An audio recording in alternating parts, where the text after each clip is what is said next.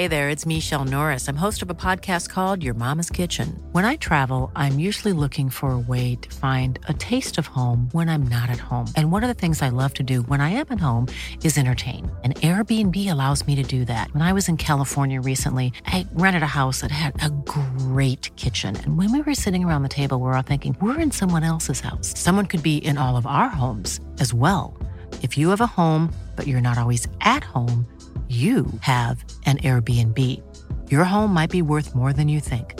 Find out how much at airbnb.com/slash host.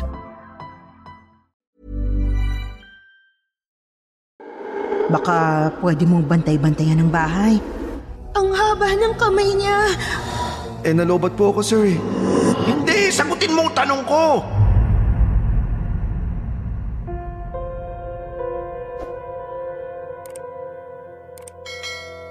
Magandang araw po, Sir Jupiter. Ako po si Tessa, isang 20 anyos na college student at lagi ko po kayong pinapakinggan, lalo na kapag nagpapahinga ako sa studies ko para ma-refresh ang aking isip. Ang ikikwento ko po sa inyo ay nangyari dati tungkol sa aming kapitbahay.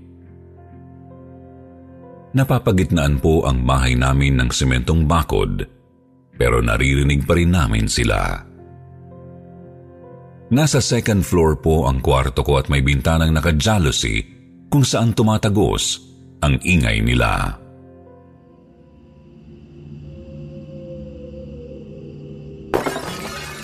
Anong gusto mong gawin ko? Lagi ka na lang ganyan. Maghihiwalay na naman ba tayo? Tinadaan mo lagi sa init ng ulo at hindi ka marunong makipag-usap ng matino. Hindi, sagutin mo tanong ko. Ilang beses kitang pinagbigyan pero hindi ka na nagbabago. O Tessa, isara mo na lang ang bintana mo para mas makatulog ka. Hindi na natin masasaway yung mga yan at pagpasensyahan mo na lang. Opo pa. At ah, hinay-hinay ka lang sa pag-aaral mo at magpahinga ka mabuti. Nangangayayat ka na naman. Okay lang po ako. Huwag kayo mag-alala. Sige po. Good night pa.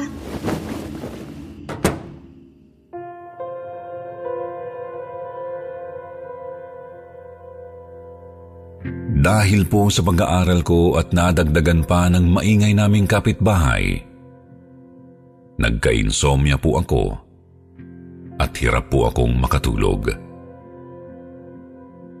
Lagi po akong sinisilip ni Papa para makita kung tulog na ba ako o hindi pa. Alam kong lahat sila ay nag-aalala rin sa akin, kaya ganon. Isang araw po ay nakita namin na naglilipat ang kapitbahay namin at sa ibang lugar na daw sila maninirahan. Nakahinga po kami ng malalim dahil mababawasan na ang ingay dito sa amin.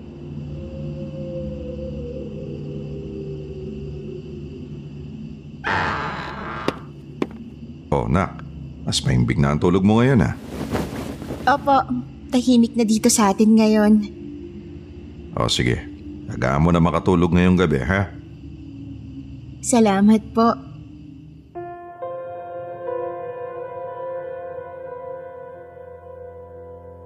Akala ko po ay tapos na ang mga maiingay na gabi dito sa amin dahil lumipat na ang mga kapitbahay namin. Pero ako po pala ay nagkakamali. Sumilip po ako sa bintana para makita ko kung saan nanggagaling ang ingay dahil wala na kaming kapitbahay noon. Hindi po ako makapaniwala sa aking nasaksihan at parang nahirapang iproseso ng isip ko ang nakikita ko. Nakita ko po ang isang malaking nilalang na parang gustong abutin ang aming bintana. Nasa second floor din po siya at katapat ko lang din ang bintana niya mula sa kabilang bahay.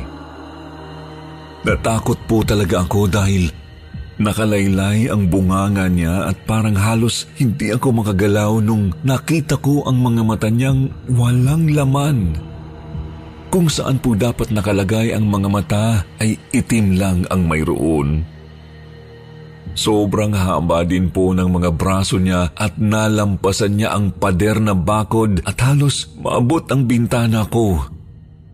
Kulang na lang po ay magkaroon siya ng sungay at mukha na talaga siyang demonyo. Hindi ko po talaga alam ang aking gagawin ng panahon na iyon, Sir Jupiter. Ang bahay at kwarto ko po kasi ang iniisip ko na pinaka-safe na lugar pero kayang abutin at puntahan ng nilalang na ito. Nagtago po ako sa gilid ng cabinet ko at tinawagan ko na lang si Papa sa cellphone para puntahan ako. Parang nawala na po ng lakas ang tuhod ko at hindi ako makalakad ng maayos. Pa? Pa? Puntahan mo ko dito sa kwarto. Ha? Bakit? May ano dito, pa? Hindi ko alam kung multo o halimaw ba to. Basta, puntahan niyo po ako dito sa kwarto ko. Sige, sige.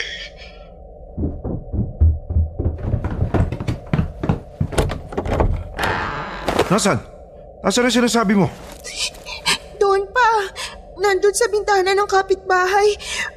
Ang haba ng kamay niya. Abot niya tong bintana ko. Diyos ko, wala naman. Sigurado ka ba? Baka nananaginip ka lang. Oh, wala naman dito. Tignan mo. Meron talaga pa. Nakita ko talaga. Ay, itulog mo na lang kaya yan. Baka kulang ka lang din sa tulog.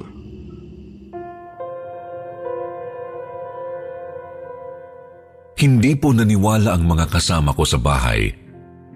Kesyo, baka dala lang daw po ng insomnia ko, kaya namamalikmata lang ako. Ilang gabi lang po ang nakalipas matapos noon ay nangyari ulit. Pero mas kakaiba na po ito.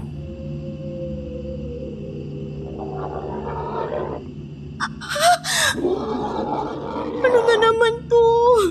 Diyos ko naman.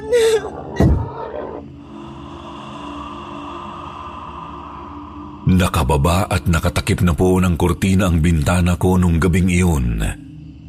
Natatakot po ako kaya ayokong lapitan ang bintana dahil baka kung ano na naman ang makita ko. Nagdasal po ako ng taimtim at tumahimik ang kapaligiran. Akala ko po ay tapos na yun pero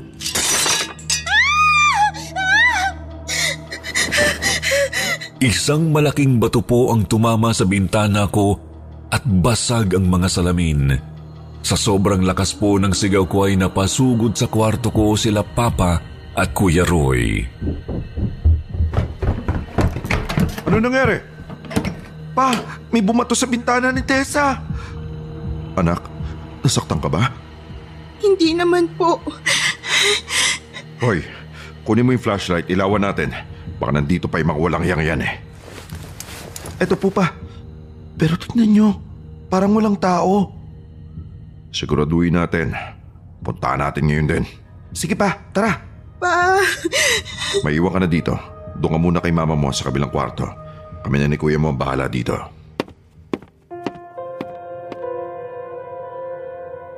Sinugod po nila Papa at Kuya Roy ang kabilang bahay pero nakakandado po ito at halatang walang tao. Para po makasigurado ay dumiretso pa po sila sa barangay para isumbong ang nangyaring pambabato.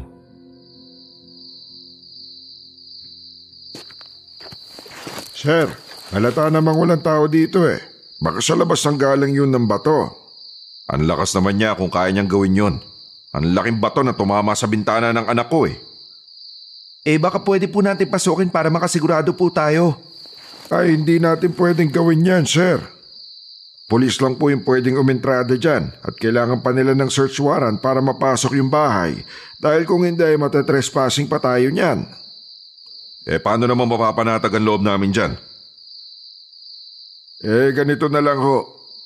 Magroronda na lang ho kami tuwing gabi dito para mas pato namin yung nambato at kung ano-anong nangyayari sa bahay na ito. Sir Jupiter, hindi ko na po talaga kinaya at lumipat na ako ng kwarto. Nakipagpalit ako kay Kuya Roy. Tinakpan po niya ang bintana at nilagyan ng plastic para makoveran ang nabasag na salamin mula sa pambabato. Nagronda po ang mga tanod at nakisilip pa sila kuya at papa. Pero wala silang nakita at tahimik lang sa lugar namin.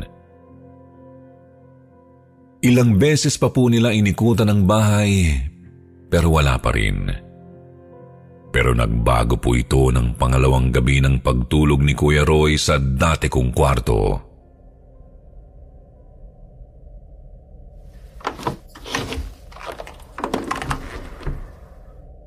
Sinong nandyan?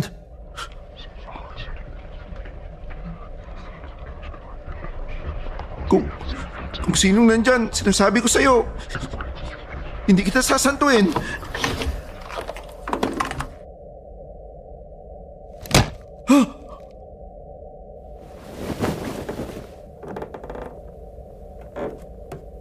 Dahan-dahan daw pong nilapitan ni Kuya Roy ang bintana para silipin at alamin ang pinanggagalingan ng tunog na parang pinipitik ang inilagay niyang plastic na bintana.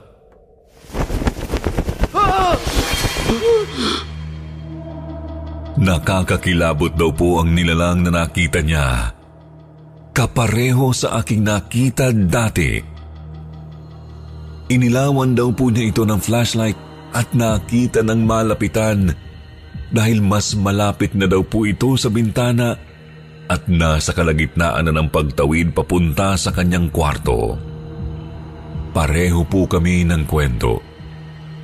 Isang malaking nilalang na walang mata at purong kadiliman lang ang nasa pwesto nito. Sobrang hahaba rin daw po ng daliri nitong nakahawak na sa bintana ang kamay. Hindi raw po nabilang ni kuya dahil sa pagkakagulat niya. Pero mas marami pa daw po sa lima ang daliri nito sa isang kamay pa lang. At dahil daw po mas nakita niya ito ng malapitan kumpara sa akin, nakakakilabot daw na parang nakangiti ito sa kanya at parang tumatawa pa.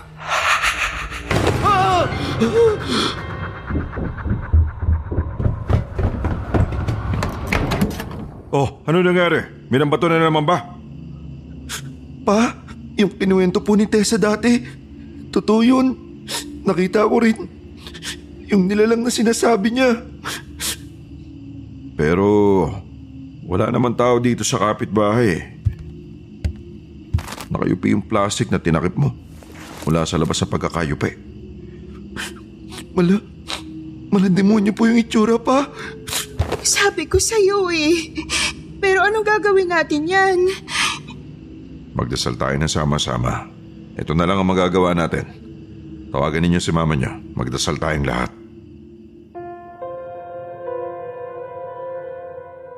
Kinabukasan po ay may mga bagong tao sa kabilang bahay at ire-renovate ito para palakihin at pagandahin. Nakiusyoso po sila mama at papa ko sa mga may-ari ng bahay.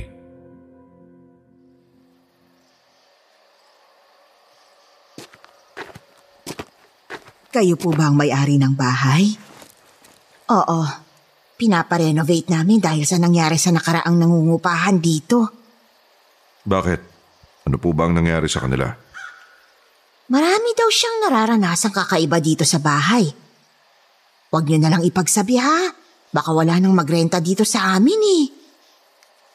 Pero ayun nga, kung ano-anong kababalaghan daw ang nararanasan nila at parang mabilis uminit ang ulo nila at lagi silang galit.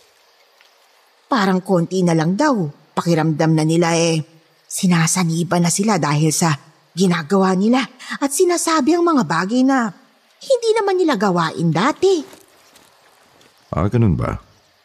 Kaya pala lagi naming naririnig na nag-aaway sila dyan. Oo nga eh. Pasensya na kayo at buti hindi kayo nagreklamo. Huwag kayong magalala. Nagpatawag kami ng pare para pabendisyon na ng bahay mamayang hapon. Isasama na rin namin ang bahay ninyo para mawisikan din ng holy water at madasalan. Salamat.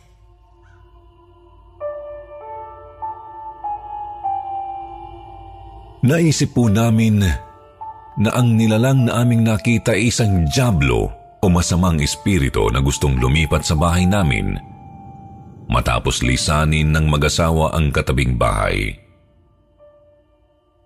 Sa awa po ng Diyos ay hindi na ito naulit at hindi na namin nakita pang muli ang malademonyong nilalang na iyon. Mula nang mapabindisyonan ang bahay at nagsimula na rin po akong makatulog ng mas maaga.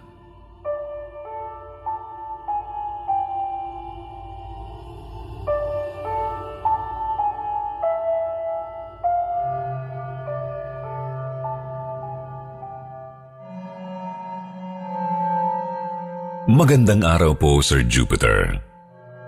Sa buong takip-silim team at mga laging nakikinig dito, lalo na sa mga nag-aabang ng premiere katulad ko. Ako nga po pala si Randall, isang college student at ang kwento ko po ay tungkol sa kapitbahay ng tita ko. Mahigit isang taon na po ang nakakalipas mula nang mangyari ito. Kasagsagan po ng lockdown noon dahil sa COVID at sobrang bored ako sa bahay namin. Mabuti na lang po ay tinawagan ako ni tita para may gawin akong iba.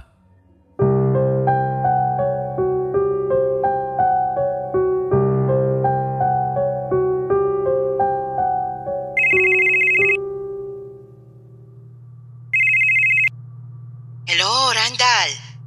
Hello po, tita. Kausapin niyo po si mama? Ah, hindi na at nagmamadali ako. Randall, aalis ako eh. Mahigit isang linggo akong mawawala. Alam mo naman ang trabaho ko. Baka pwede mong bantay-bantayan ang bahay. Kahit mga dalawang beses mo lang tulugan at siguraduhin mapapakain How would you like to look five years younger? In a clinical study, people that had volume added with Juvederm Voluma XC in the cheeks perceived themselves as looking five years younger at six months after treatment. Look younger, feel like you. Add volume for lift and contour in the cheeks with Juvederm Voluma XC. Reverse signs of aging by adding volume to smooth laugh lines with Juvederm Volure XC. For important safety information and to find a licensed specialist, visit juvederm.com. That's J U V E D E R M.com. Not for people with severe allergic reactions, allergies to lidocaine, or the proteins used in Juvederm. Common side effects include injection site redness, swelling, pain, tenderness, firmness, lumps, bumps, bruising, discoloration, or itching. There's a risk of unintentional injection into a blood vessel, which can cause vision abnormalities, blindness, stroke, temporary scabs, or scarring. Talk to a licensed specialist to find out if it's right for you. I'm Sandra, and I'm just the professional your small business was looking for. But you didn't hire me because you didn't use LinkedIn jobs. LinkedIn has professionals you can't find anywhere else, including those who aren't actively looking for a new job but might be open to the perfect role, like me. In a given month, over 70% of LinkedIn users don't visit other leading job sites. So if you're not looking on LinkedIn, you'll miss out on great candidates like Sandra. Start hiring professionals like a professional. Post your free job on linkedin.com/achieve slash achieve today. mga alaga ko. O sige po, walang problema. Ay, salamat naman. Idadaan ko na lang dyan ang susi at ang pamirienda ko sa'yo, ha? Kahit huwag ka nang maglinis o kung ano. Basta nasa ayos lang ang lahat, ha? Ay, nakakaya naman po. May pamerienda pa. Pahiya-hiya ka pa. Sige na, at papunta na ako dyan. Alam mo naman na konti lang ang pinagkakatiwalaan ko. Sige po.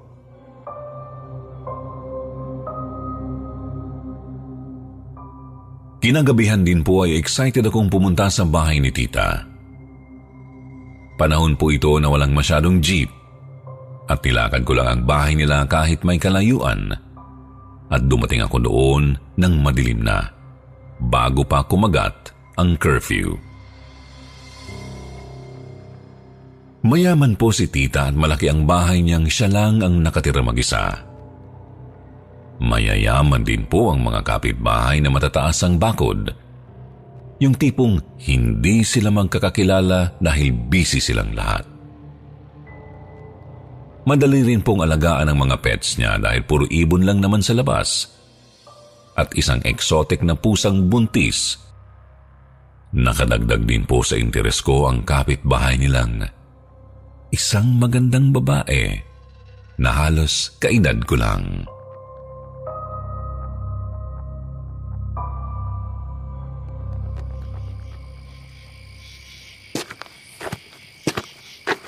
Hi.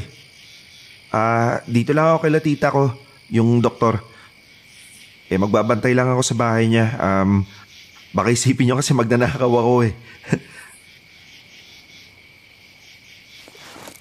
Ah, sorry. Sige pala, pasok na ako dito sa bahay ha.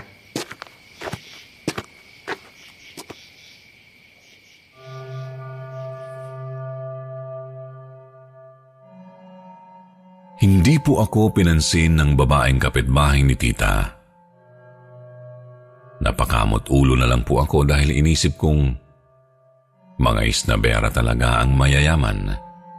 Malaki din po kasi ang bahay nila at may malawak na lawn katulad ng kay tita. Pero mas old school or classic style kung ikukumpara sa bahay ni tita na mas modern. Pinakain ko po ang mga alaga ni tita at nanood po ako ng horror movie sa Netflix.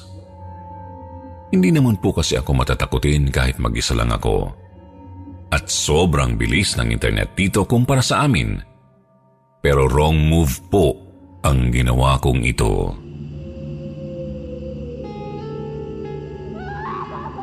Mag-iwalay na naman pa tayo? Lagi ka na lang ganyan. Hindi, sagutin mo ang tanong ko! Dinadaan mo lang. Nung una ay akala ko part lang ng pinapanood ko ang sigaw ng babaeng narinig ko. Pero umulit-ulit po at nanghihingi ng tulong. Hindi ko pa rin pinapansin pero na-realize kong totoong may sumisigaw nang ipost ko ang movie para kumuha ng merienda.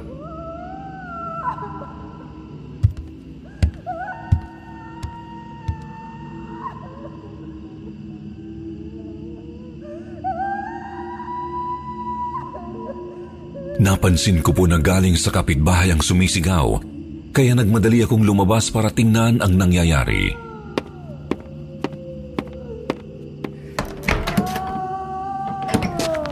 Naaaninag ko po na may parang gulo na nangyayari sa second floor.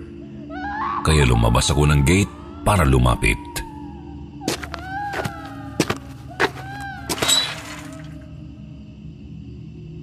Paglabas na paglabas ko po ng gate ay parang ang lamig ng paligid. Paglapit ko po sa gate ng kapitbahay, ay nakita ko na nakabigti ang kapitbahay na babae. May salamin po kasi sa hagdan nila, kaya makikita yun mula sa labas.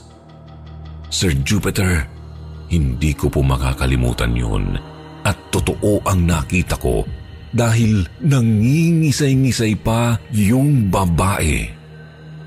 Mataas po ang bakod nila kaya hindi ko matalon papasok. Sinubukan ko pong tumawag ng tulong pero biglang lobat ang cellphone ko at hindi gumagana ang wifi. Sinara ko po ang bahay ni tita at tumakbo ako papunta sa checkpoint.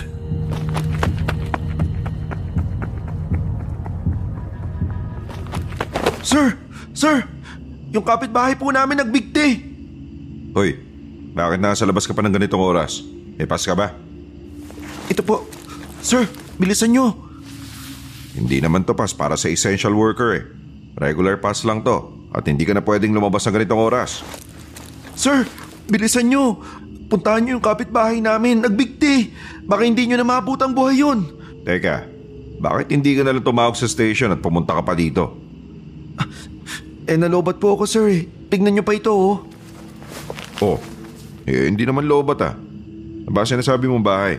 Tsaka taga dito ka ba talaga? Sir, tita ko yung doktor sa may malaking bahay sa Kamatsile. Please, puntahan niyo na po yung kapitbahay niya, yung may mataas sa gate na pula.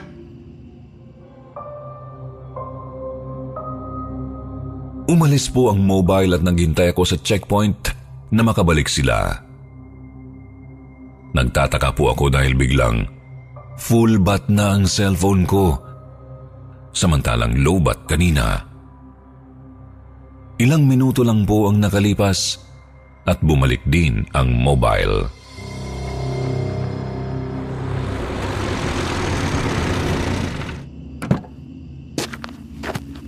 Sir, anong balita? Nailigtas niyo po ba yung babae? Eh, pinaglololo ko lang tayo nito eh. Alam ko yung bahay ng doktora sa Kamatsili, pero pinuntahan ko pa rin. Sige na, detain nyo na yan. Ha? Sir, anong pinaglololo ko? Totoo po yung sinasabi ko. Tama na yung kalokohan mo, sumama ka na sa amin muna. Sir, naman pong ganyan sir. Nangingi lang talaga ako ng tulong sa inyo eh. Dinala po ako sa isang basketball court at pinaupo sa sahig.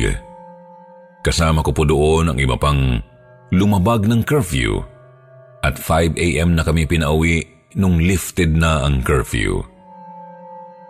Hindi ko na lang po sinabi kila tita at kila mama para hindi sila magalala. Laking gulat ko po ng pagbalik ko sa bahay ni tita ay wala silang kapitbahay. Bakante ang lote kung saan ko nakita ang babae na nakatira sa malaking bahay na nagbigti. May konting bakas na lang po ng bahay na giniba doon pero wala talagang laman. Hindi po ako matatakutin pero sobrang kinilabutan po talaga ako. Hindi ko po alam kung imagination ko lang o talagang nakita ko. Parang sarili kong memorya hindi ko mapagkakatiwalaan.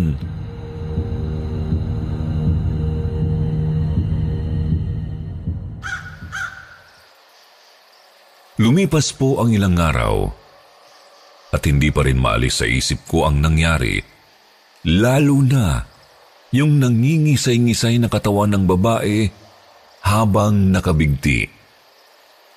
Tumawag din po ulit si tita.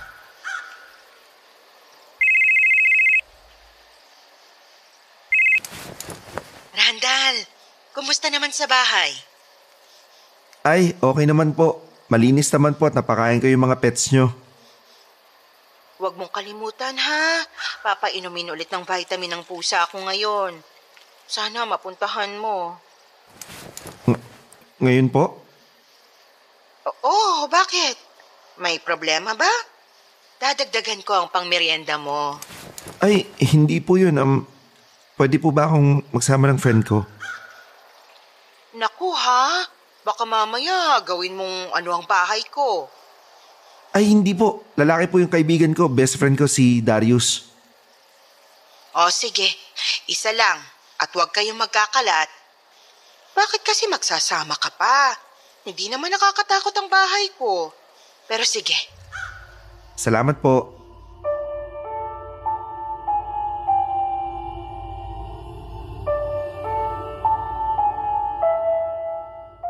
Sinama ko po ang kaibigan kong si Darius para mag-overnight dahil malapit lang din ang bahay niya sa amin at hindi siya nang iiwan.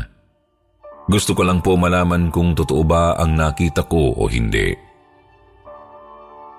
Tanghali po nang dumating kami sa bahay ni tita at pinuntahan namin ang bakanting lote.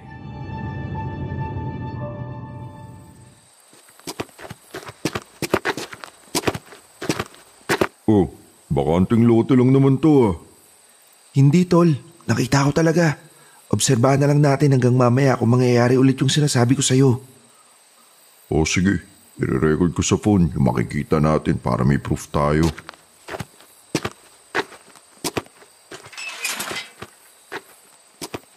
Pinakain ko po ang mga alaga ni tita at binigyan ng vitamins ang pusa niya.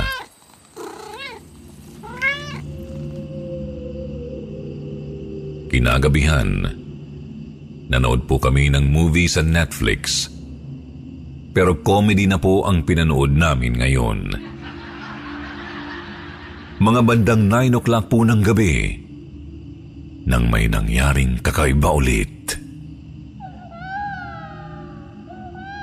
Narinig mo yun?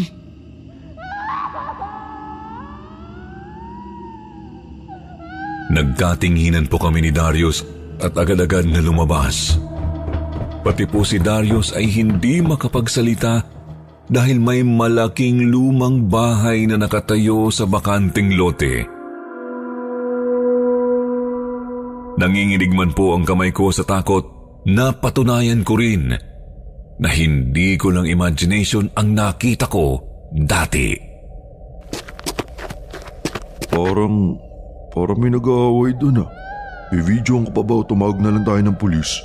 Paano nga? Eh walang bahay dyan. Di ba nga wala yan kanina? Tignan mo yung cellphone mo. Lobat po ang pareho naming cellphone at hindi gumagana ang wifi katulad ng dati. Ang plano ko lang po sa gabing ito ay malaman kung ano ang totoo. Pero hindi ko na alam ang gagawin ngayong naulit ang nangyari. Nasa tapat po kami ng malaking bahay at nakikita naming nanginginig ulit ang katawan ng babaeng nakabigti. Ano gagawin natin, Tol? Ano gagawin natin? Hindi ko alam eh. Hindi tayo pwedeng humingi ng tulong sa pulis. Sige na, bumalik na, na tayo sa bahay. Gago.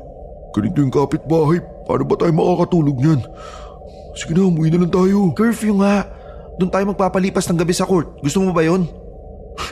Mas gusto ko naman yun kaysa dito.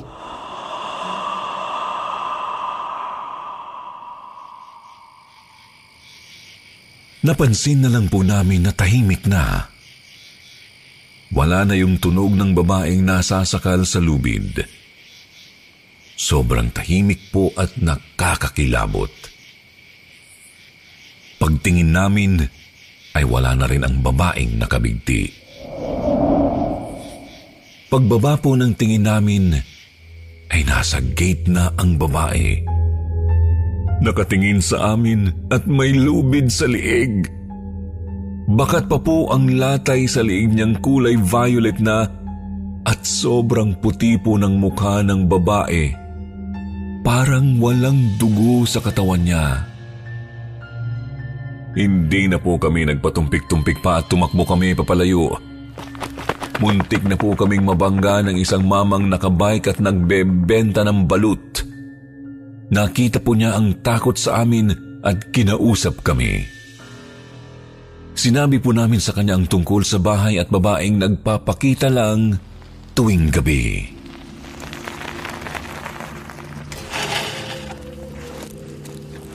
Eh, may kwento dati riyan na yun yung multo ng isang babae na pinatay ng kanyang boyfriend. Yun yung nagmumulto.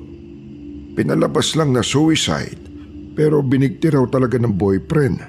At ang sabi nila ay tuwing gabi lang daw nagpapakita yan at lumalabas ang bahay na isinumpa niya. Pero bakit po ganun? Bakit kami nakikita namin at hindi nakikita ng mga pulis nung sinumbong ko? Siguro kasi Kasing edad nyo lamang yung boyfriend ng babaeng pumatay sa kanya. Yung mga mas matanda na. Lalo na ang katulad kong matanda na at may asawa at anak pa. Eh, hindi pa raw pinapakita ng multong babaeng yon. Pucha, paano tayo niyan? Eh, bumalik na kayo sa bahay ninyo. Baka ma-curfew pa kayo. Sabi naman kasi sa kwento nagmumulto yung babae pero hindi niya kayang lumabas sa bakod. Hanggang doon lang siya sa lote. Kayo po, hindi kayo nako-curfew? yung mga polis sa checkpoint ang suki ko. Ano, bumalik na lang kayo doon. Huwag nyo na lang pansinin at tingnan.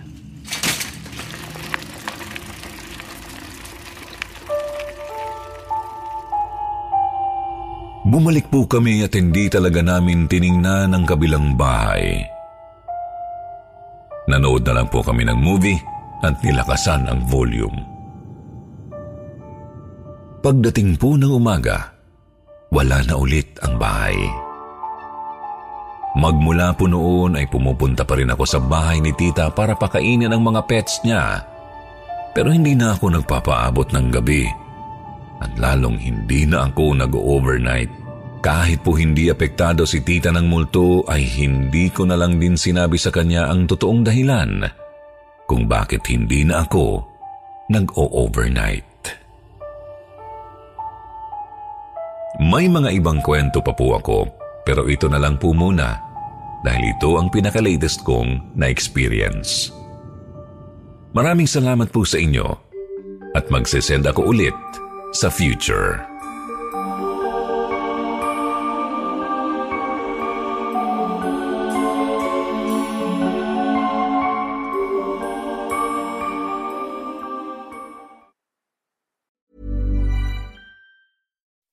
When you make decisions for your company, you look for the no-brainers. If you have a lot of mailing to do, stamps.com is the ultimate no-brainer. Use the stamps.com mobile app to mail everything you need to keep your business running with up to 89% off USPS and UPS. Make the same no-brainer decision as over 1 million other businesses with stamps.com. Use code PROGRAM for a special offer. That's stamps.com, code PROGRAM.